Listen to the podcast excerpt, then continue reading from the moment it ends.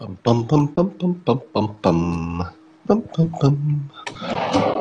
Bum, bum, bum, bum, bum, bum. Well, studio coming online. Yes, this is the famous Coffee with Scott Adams studio. Going into dark mode. In a moment, my lighting will be perfect.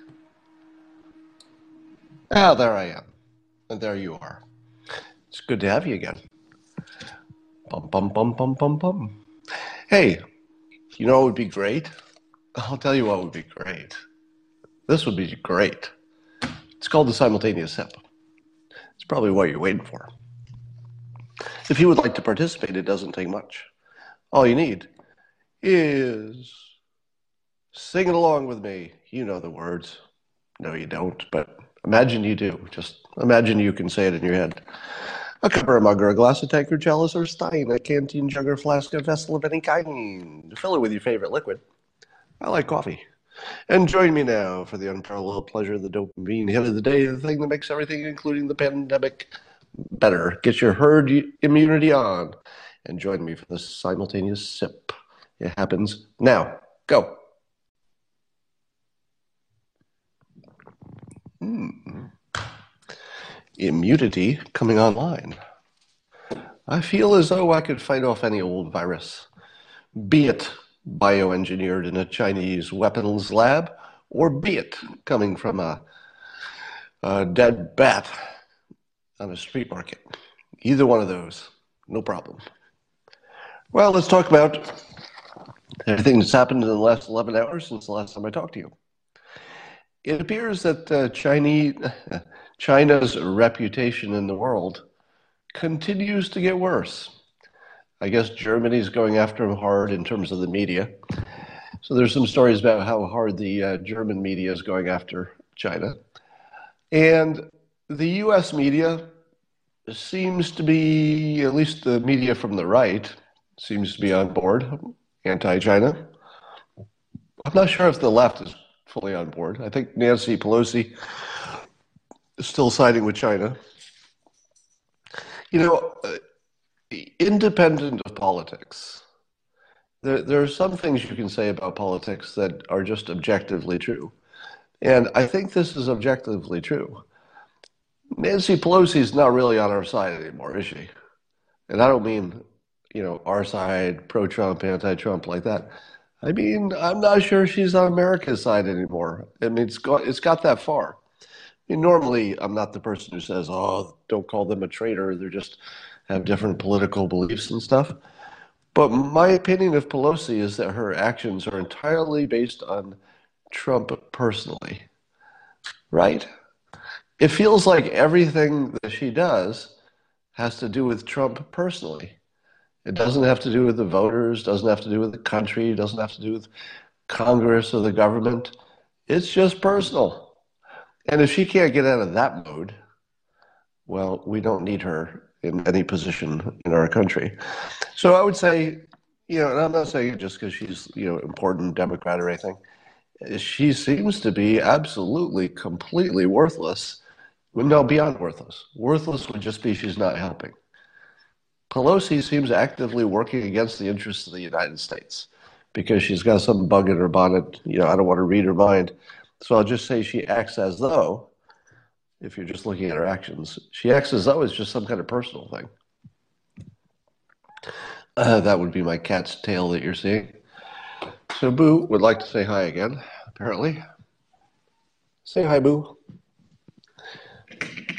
All right, that's enough of that. Um, and every single day that I open up the news, it looks like it looks like there's just more hatred for China. It's just growing and growing and growing. And here's what I would worry about this is a persuasion trick. People become whatever you you act like they are. So, boo, stop it. Uh, so here's an example. If if you meet somebody new for the first time and you simply act like you're their best friend, how do they act? Well, they just sort of automatically act friendlier. You know, they might not act like your best friend, But if you act friendly to people, they act friendly back. It's just automatic. We, we mirror people automatically. If you treat somebody like an enemy, how will they act? Well, if you treat them like an enemy, they're going to act like an enemy. So, to a large extent, it's not 100%, you know, effective, but to a large extent, you can cause other people to become what you want by treating them that way. You can actually treat somebody like a friend until they become a friend, treat them like an enemy until they become one. Now, China was kind of a special case because apparently, at least culturally, we're told, uh, the Chinese culture has some kind of dominant, conquering, we must take over the world kind of a vibe to it, which honestly, I would say is unconfirmed. Yeah, my cat's just going crazy over there now. I have to move all the things on my desktop because she's knocking them on the ground. Bad kitty. Um, so here's the thing. If we just tell China, China, you have done all these bad things, you stole our stuff, and you, you lied about the coronavirus, and you're locking Uyghurs in concentration camp, and you're using uh, Falun Gong people for, you know, forced uh, uh, transplants. Um, you're doing all that, so we're going to treat you like an enemy. How would China respond? Well, I think they'd respond like an enemy. We've we've tried to treat them like a friend, and I think we'd all agree it didn't work, right? I feel it feels like it was worth a try. I wouldn't. I don't think I would have any bad feeling about anybody who wanted to get closer to China in the past, because it kind of was worth a try. But now we tried, right? So the, the trying is over. We tried. It clearly didn't work. Being friends with them just isn't a model that can work for us. Now, we don't have to be their enemy. That would be the worst thing we could do. The worst thing we could do is just say, all right, you're our enemy now, so we're just going to treat you like an enemy. Wouldn't do that. I would go a different way and I would depersonalize it. And I think the president's instincts would be similar because he's he's big on being respectful to the leadership for practical purposes. And you know the the idiot opposition acts as though Trump can't tell the difference between President Xi.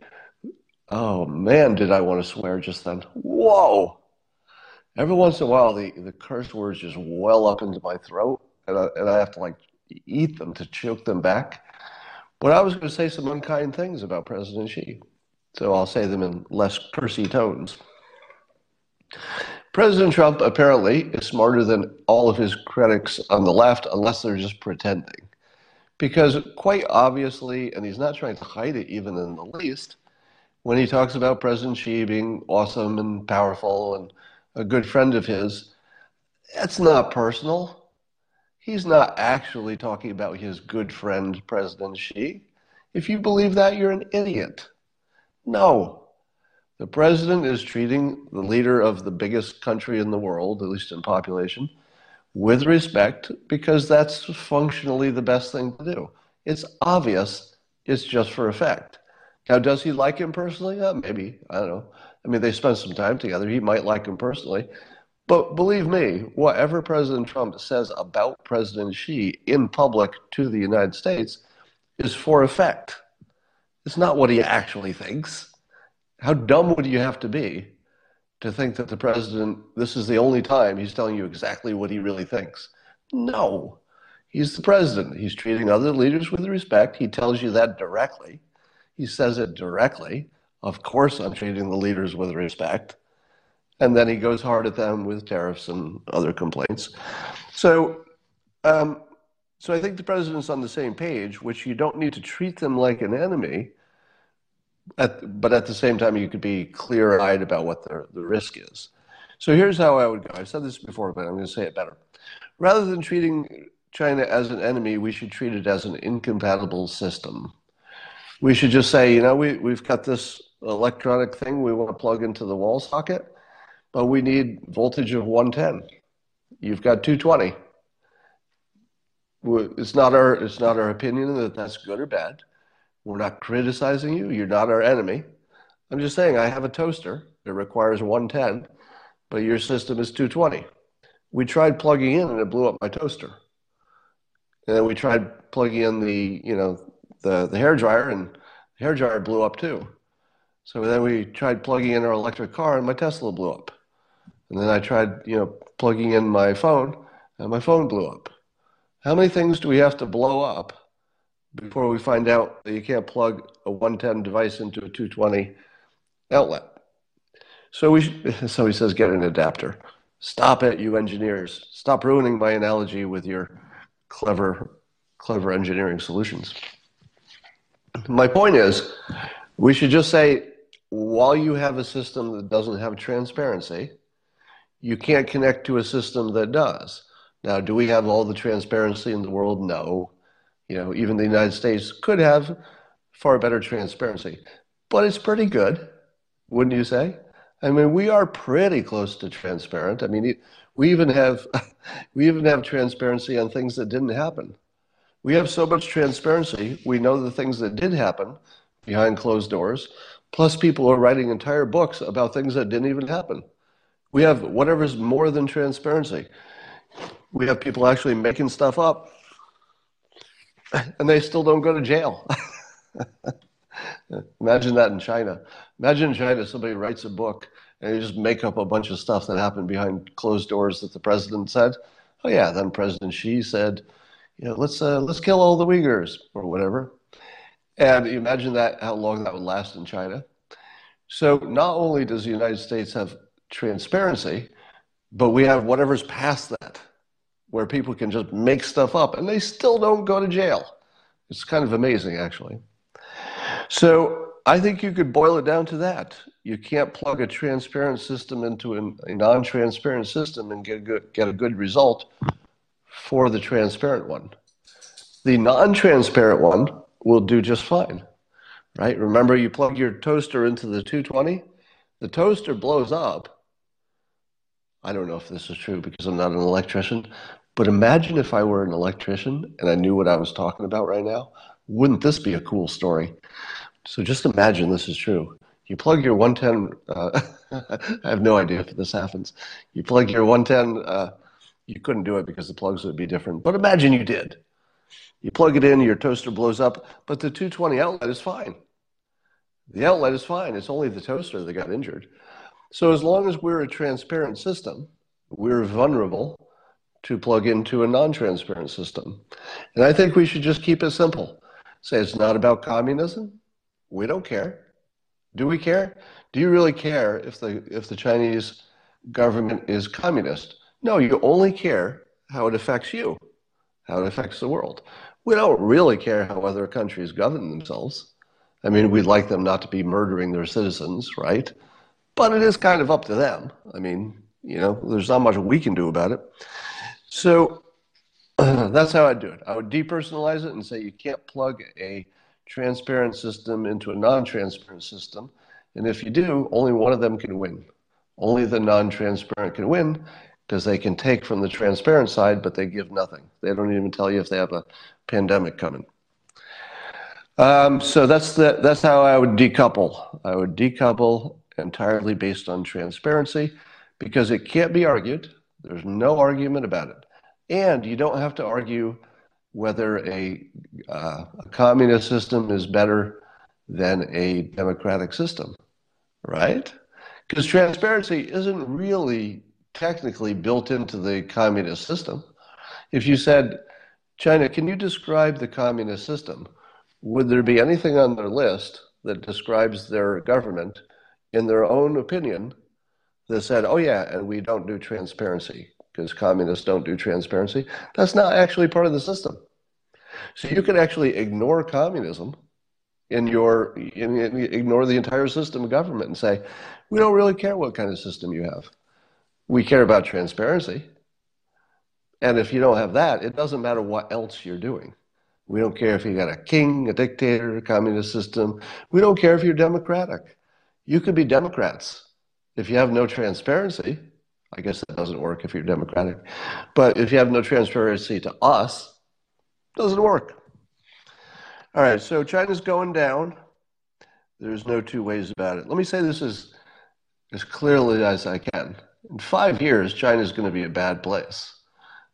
it's going to be a bad place because it's it's going to be doing nothing but going downhill, and I think that's guaranteed at this point. The U.S., however, in five years is going to be really, really good shape. I'll tell you where you want to be: the United States in five years. Boy, do you want to be in the United States in five years because it's going to be an amazing place. This year, a little, little, little problematic. All right. Um, so last night on was it uh, uh, Levin show? I think it was. Uh, Dr. David Katz, the founding director of the Yale Griffin Prevention Research Center in Connecticut, he says what I've been saying. So apparently, I'm a qualified virologist now, because what I've been saying for months is now being said by an actual doctor. Now, it's not like other doctors haven't said this before, but he's the clearest one. it goes like this He says, if you, um, I want to get his exact words. Uh, oh, I didn't write down his exact words.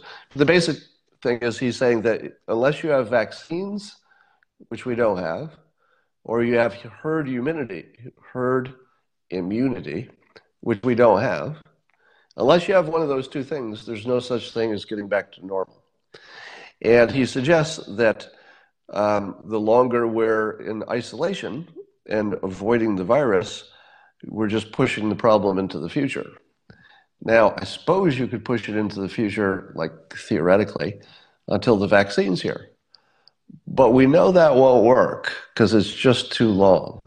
And if we if we, we can't close the economy for a year, or 18 months. I think everybody agrees, agrees that's too long.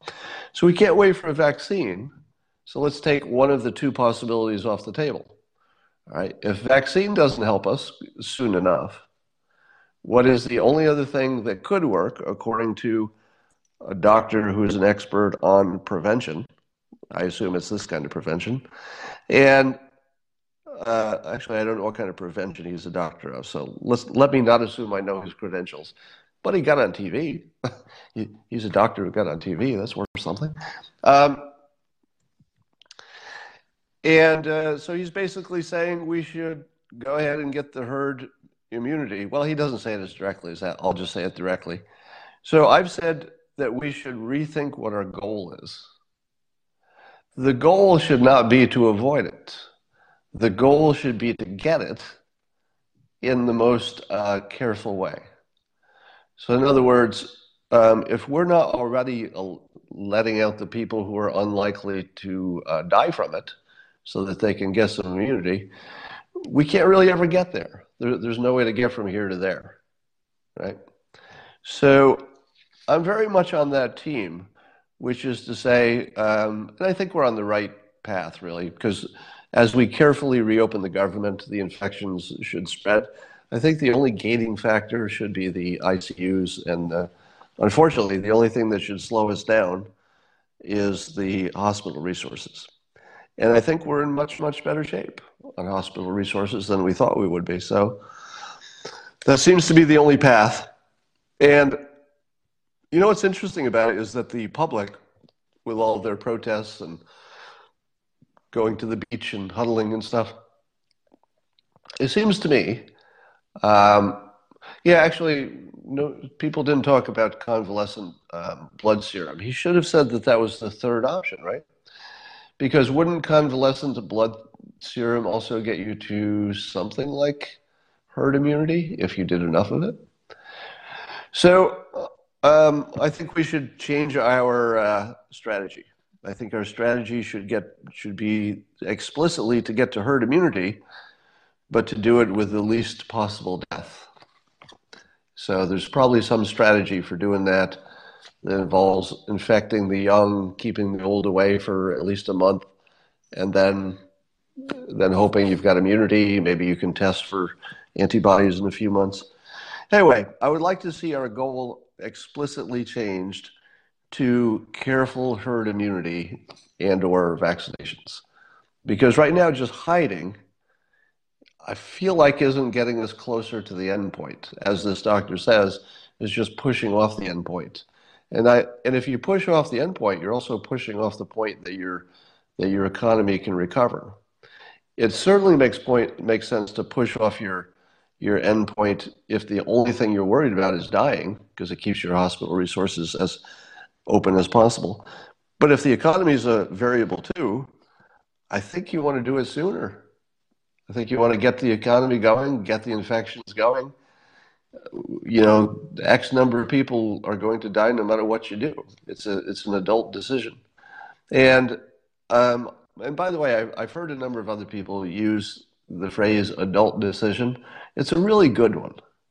In terms of uh, persuasion, if you get in an argument with some idiot who's just being political and acting as though there's a choice where nobody dies, that's the child view. I'll take the child view, please, where the economy's good and um, nobody gets the virus. I'll have that one, please. And you say, well, we don't have that choice. You know, you, you got to make tough choices. Somebody's going to die because the economy went bad. Different people.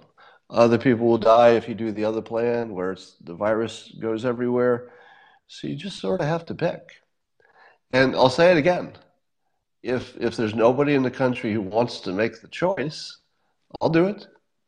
You know, not my job, obviously, nor do I think I'm especially qualified. But if you need an adult to make an adult decision and you don't want to make it yourself, I'll do it.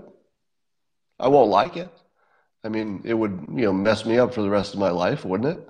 I mean, if you made a decision that you knew killed people, you'd never really be the same. I don't think. I don't think I would be the same. But if it's the only way to get from here to there, the country requires somebody to make a decision, and it's going to have some kind of a, you know, a psychic load on that person for the rest of their life. Well, I'm pretty I'm pretty hardened against that thing. I'm pretty mentally tough. I'll do it. If you need an adult to tell you which way to go and people are going to die, I'll do it. If we don't have any other adults who will do it, I'll do it. All right. Um, that we won't come to that. I'm just saying that uh, we should just stop talking with children about the impossible ways. Let's get a flying unicorn, and then the economy will be good, and Nobody will have the virus. Okay, children, you're done now. Speaking of children, uh, so-called comedian Patton Oswalt. I hate I hate Patton Oswalt, by the way. I just hate him personally. Now he's come after me personally on uh, on Twitter. He's just a horrible little troll of a man, and uh, and he's yeah, I think he went after uh, Greg Gutfeld this week, and uh, so now people are going after him. So here's what he said. Uh, and of course, I'm not I'm not the guy who thinks you should get in trouble for jokes, right? So I'm not going to say somebody should lose their job or something because they made a stupid joke, especially if you're a, a comedian. I mean, I just said Patton Oswalt is a horrible human being, as far as I can tell. He's just a terrible person, based on his public public uh, persona. I don't know him personally, um, and so here's what he said. But even so, he's a, even though he's a terrible person, I don't think anybody should lose their job for a bad joke. But here's what he said, and on Twitter, he said Anne Frank spent two years hiding in an attic. So you know, already he's on sh- shaky ground. if the first two words in your tweet are Anne Frank, it almost doesn't matter what comes out in the rest of the tweet. You're going to get some attention. You start with Anne Frank. That's that's starting strong. All right. Uh, so it says Anne Frank spent two years hiding in an attic, and, uh, and we've been home for just over a month with Netflix, food delivery, and video games. And there are people risking viral death by storming state capitol buildings and screaming, "Open Fuddruckers!" He tweeted. Um, now, on a on a comedy level, not bad, not bad. I mean Patton Oswalt is a famous comedian because he's good at comedy. Uh, you can't take that away from him. Um, and, and I also, in terms of judging artists in general, since I'm usually on the, the receiving end of the judgment, I always like to say that if there are if an audience is paying for your work, it's not bad. So anybody who says that a comedian is not funny, at the same time that a comedian fills entire stadiums of people buying a ticket and they know why they're there and they're happy when they leave. That's not a bad artist. That's somebody who filled a room with people who wanted to pay for it. So Patton Oswalt, he fills rooms with people who want to pay for his content. So he's he's good he's good at what he does. I can still hate him for just being a horrible person though. So his tweet is funny, but uh, of course uh, he's he was blamed of being a little uh, tone deaf, not reading the room, because it this does not describe everybody in the country watching Netflix with their food delivery and video games.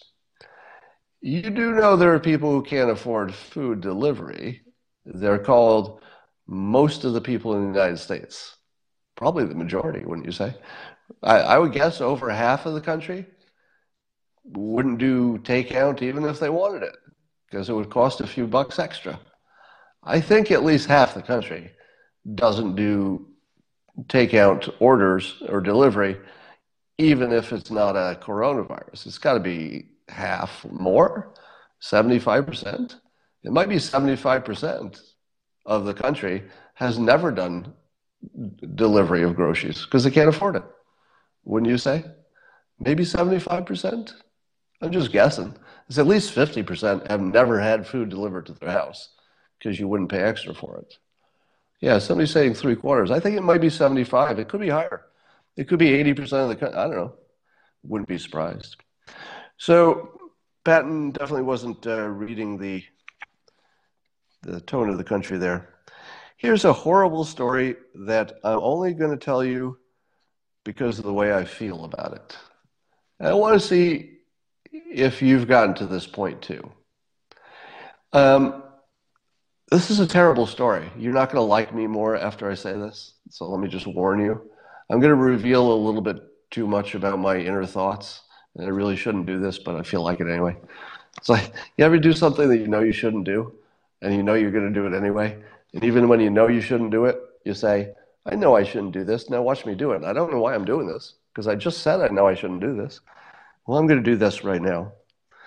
It was a California mayor um, um, who uh, got in trouble for doing some public presentation where he showed a, a, Ku Klux Klan photo and compared it to Trump supporters. So, so this is a mayor of Auburn, California, and he had just recently on social media posted a meme comparing Trump supporters to the KKK. Well, he died in a small plane crash yesterday. And I thought to myself, I don't have empathy. I have, I have lots of empathy for his family, right? So to his family, of course, of course, 100% empathy. Nothing else would be even human. But I, honestly, this is the part I don't want to admit in public, but I'm going to do it anyway. If somebody who is an elected official has put me into a category, because I'm a Trump supporter, not a conservative, not a Republican, but definitely a Trump supporter. He puts me in the category with the KKK in public, and then he dies. I don't fucking care. Sorry, didn't mean to swear. I actually don't care. I do care about his family. I mean, genuinely. You don't want anybody to die if they've loved ones, etc. And that part is a tragedy. But let me say it as clearly as I can. If you're an elected official and you've compared some part of the American public who just want, you know, freedom and a constitution and people follow the laws and don't raise my taxes too much, if you're calling them the KKK in public and you're an elected official, and yeah, maybe sure he was joking, right? Sure, he was joking. Not really. I mean, he was joking in the sense he didn't literally mean the KKK, but he meant to compare them. And I got to say, I don't have any empathy for him. He died in a terrible accident, and I actually just don't care. I think he deserved it. Deserves a tough word. Nobody should ever say anybody deserves that. So I'll take back deserved. I will say that he um, he abdicated his right to empathy. Let's say that. Nobody deserves it. So nobody deserves it. I want to be as clear as I can. Nobody deserves to die in a bad accident. But you could certainly abdicate your right to empathy. And I think he did. That's all I'm saying. Um, I like, So there's a former NASA scientist who uh, is on Fox News piece who was talking about this thing called uh, far UV light. And his take on it was really, really good. And I don't know, I've said before that uh, engineers are going to save the world just over and over again. Scientists, but also engineers.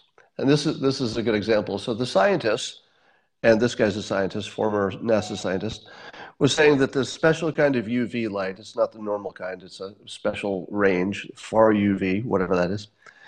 Uh, we know that it kills the virus, and we've known that for a while. In fact, there are industrial devices with this light that actually do that right now. They work in hospitals and they, they kill the virus. And what the uh, scientist was saying was essentially an engineering solution. So it's one thing to invent things, but they have to actually be spread into the public and implemented. And that's where the engineers come in. And so the scientist was saying that instead of using these devices to, uh, let's say, decontaminate something you know is deca- you know is contaminated, which is the normal way your brain works. So your brain says, "Oh wait, there's this light, and you know it kills the virus. So we'll use this in all the places that there's a virus. Like if I have a mask, I wanted to de- decontaminate it. Maybe I'd put that in there.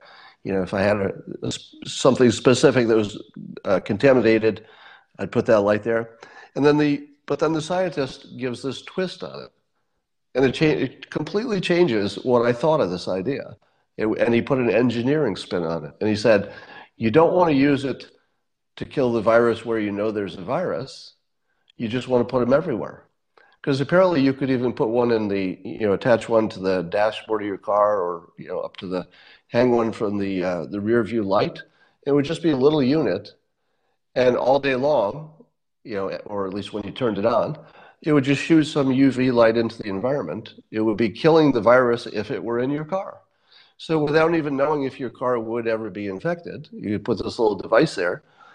During the day, periodically, it just shoots out some far UV lights, and if anybody had some, and if they touched your car on the inside, it would kill it. Now he's saying you could put it in you know doorways. You could build a doorway so that if you walk through it, the UV light would kill some stuff that was on your body. Maybe you could put you could build it into the ceiling lights, and they actually showed a prototype. It was actually a ceiling light that during the day it just shoots UV light out in addition to the regular room light. So if the regular room light is on, Somebody says, I already did this. Interesting. So if the regular room light is on, you can't even see the UV light. So it could just be on during the day, killing viruses in your environment, and you never know. And to me, that seems like a really scalable solution. It doesn't look like it's necessarily too scalable in the next 12 months. But if we're talking about the future of humanity, and, and I think that's what the NASA scientist is talking about. Because we've got pandemic after pandemic after pandemic, right? Now, to the extent that they're all viruses, they probably are all susceptible to the same kind of treatment. Yeah, airplanes. Airplanes would be the obvious one where you'd want to put this. So you could easily imagine, and um, let me ask you a question. How much do you think it cost if you were to make a consumer product that was handheld or you know ceiling mounted or maybe it's just a light bulb. I mean it could be just a light bulb right? But what would it cost per room or, or per car i suppose? What would it cost if you got your production down per unit? And i'm thinking i'll bet you could get one of those devices below $20 pretty quickly for let's say a small space like a bedroom or something bathroom maybe.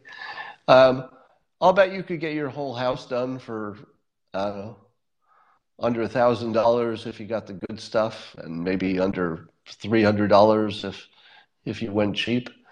Maybe your car unit would be you know fifty bucks, sits up there, and you just change the batteries now and then, something like that. Somebody says five G will kill them. Wouldn't that be great? Imagine waking up tomorrow and finding out that we killed the coronavirus by just you know cranking up all the 5G cell towers for a few minutes. Just turn them up for a few minutes we killed all the virus. I don't think that'll happen.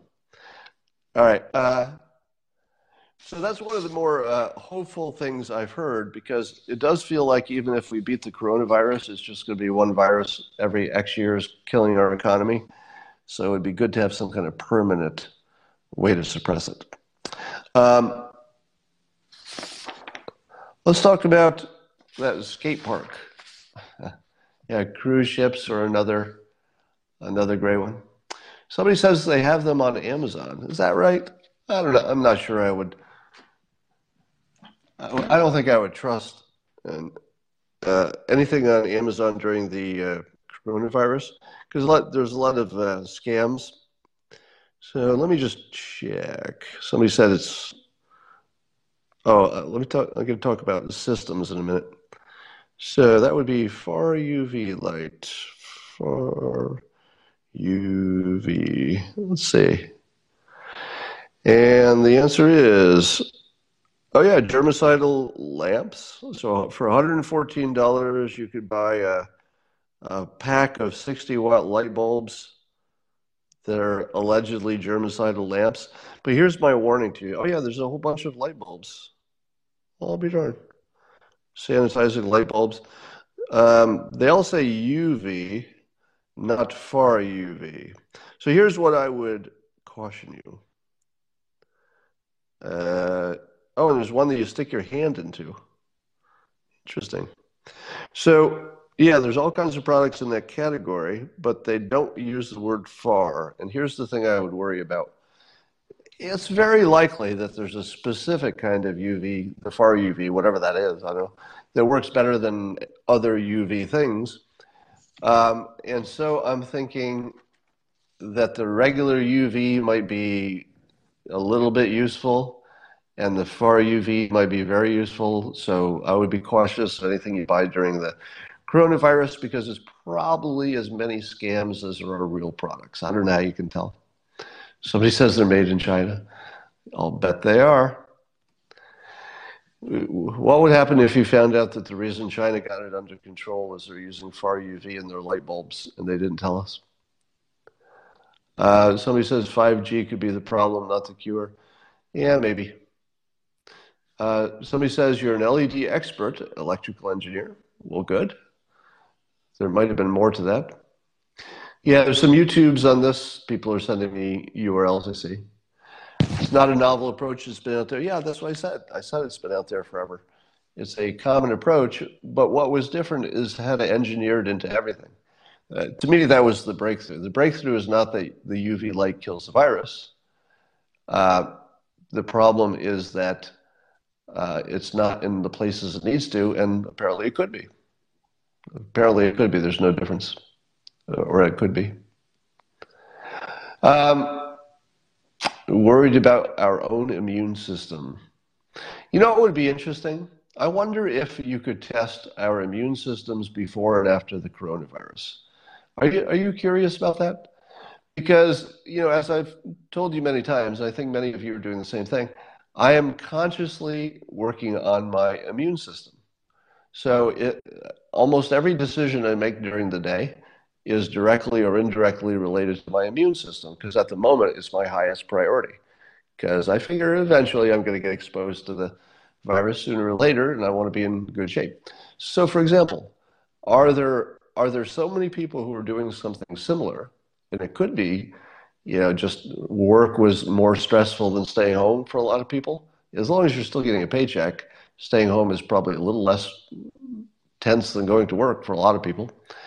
Maybe the reverse for some of us too. Anyway, the question is if you could measure our immune, if there's a way to do that directly, our immunity before and after coronavirus shutdown, would it be higher or lower? I'm pretty sure mine would be higher if assuming that I could actually boost my immunity by lifestyle in in the you know in a few months, and I think you can. I don't, you know, I'd love to get an opinion if there's a medical doctor here who knows this. How much can you boost your immunity through lifestyle? Uh, let's say in a month. You know, do, can you make an appreciable difference in your overall body's immunity in a month, or, or is it a case of the average person with good immunity has good days and bad days based on what they did that day. In other words, if you didn't get any sleep that day, is your immunity lower? If you're more tense that day, if you uh, I don't know if you if you over exercise and wear yourself out. So that's my question. And the reason I'm asking this is it's entirely possible. I'll just throw this out as the most ridiculous optimistic statement anybody ever said, okay? If the problem with this virus is that it, it kills more, well, it seems to be extra deadly, uh, at least in quantity, if not in ratio, meaning that it might not be killing such a high ratio of people who get it, but there are lots of them because it's, it's a pretty viral thing. So if there are lots of them, and it, you know it's deadly, what would happen if our immunity went up 20%? Let's say, if you could measure such a thing, and then we were released back into the wild to get some herd immunity. Would, would boosting your immunity by 20% make a huge difference in the mortality rate and in the way?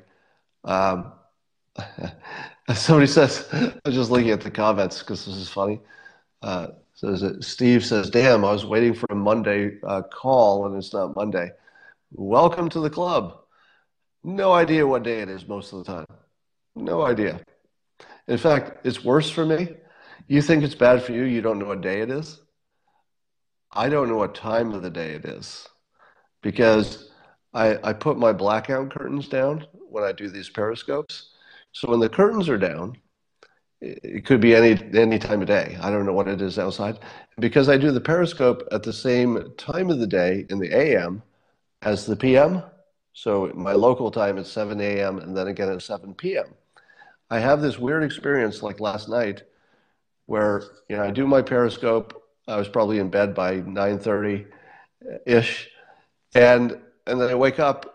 I, I slept a little late today, and I'm just doing it again. So I've got this Groundhog Day thing where I do this periscope, I go to sleep, and then I do the periscope, and then I do some things, and then I do a periscope. And I have to tell you, on several occasions, I couldn't remember if it was morning or night. I actually couldn't tell. I was sitting there thinking, I know I've got to do a periscope, but is this the morning or is this the night? And a few times I've had to actually had to, uh, once I had to look outside just to, tell, to, to figure out if it was morning or night. So that's bad. All right. Let's talk about this uh, skate park. This is one of those stories people like to talk about because you understand it. There's there's nothing to it you don't understand. So there's some skate park, I think it was in Southern California, where they filled it in with sand so that people wouldn't use it in violation of the uh, of the ban on getting together. And a lot of people said that's outrageous. It's outrageous. Except probably not. I don't think it was outrageous if you wanted to keep people from using it and you didn't want to put a staff there 100% of the time and the signs didn't work and you knew that people would be you know congregating too close well fill it with sand you can always take it out so i don't know people are outraged because somebody found a clever solution to these things just fill it with sand i don't know uh, you could argue that skateboarders don't get that close to each other, but in my experience, I've actually spent quite a bit of time at, at skate parks. How many of you have spent time at skate parks? Because I have. I spent a lot of time at uh, skateboarding parks in my local town, not skateboarding, but watching my stepson at the time. And uh, they can get pretty busy. There's a lot of, lot of social interaction there. So I would not disagree with them acting creatively and making that skate park unavailable. All right. Anybody have any uh, other questions? Sleep tips.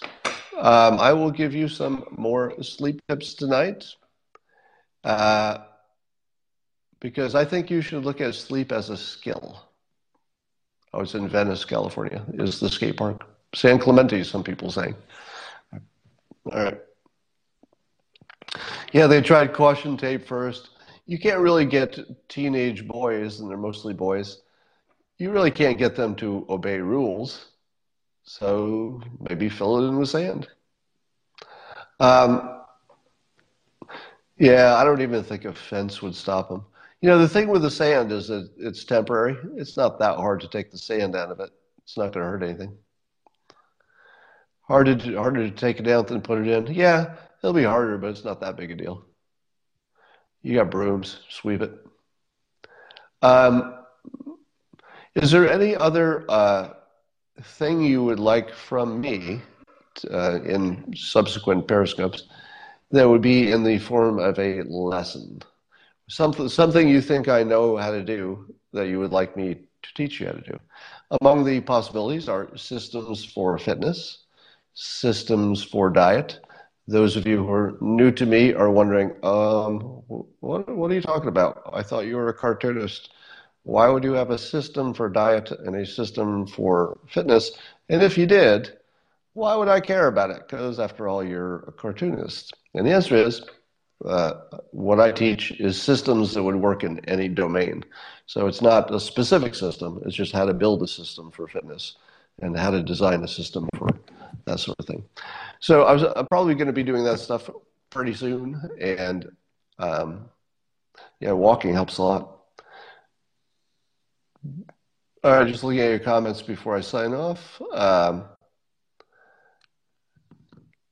yeah, the counting to 20 is an amazing technique. And I'll, I'll reinforce that because the more it's reinforced, the more powerful it is. Um, the new Biden ad. Yeah. So the Biden ad tries to make it look like Trump did everything wrong in the pandemic and everything wrong dealing with China.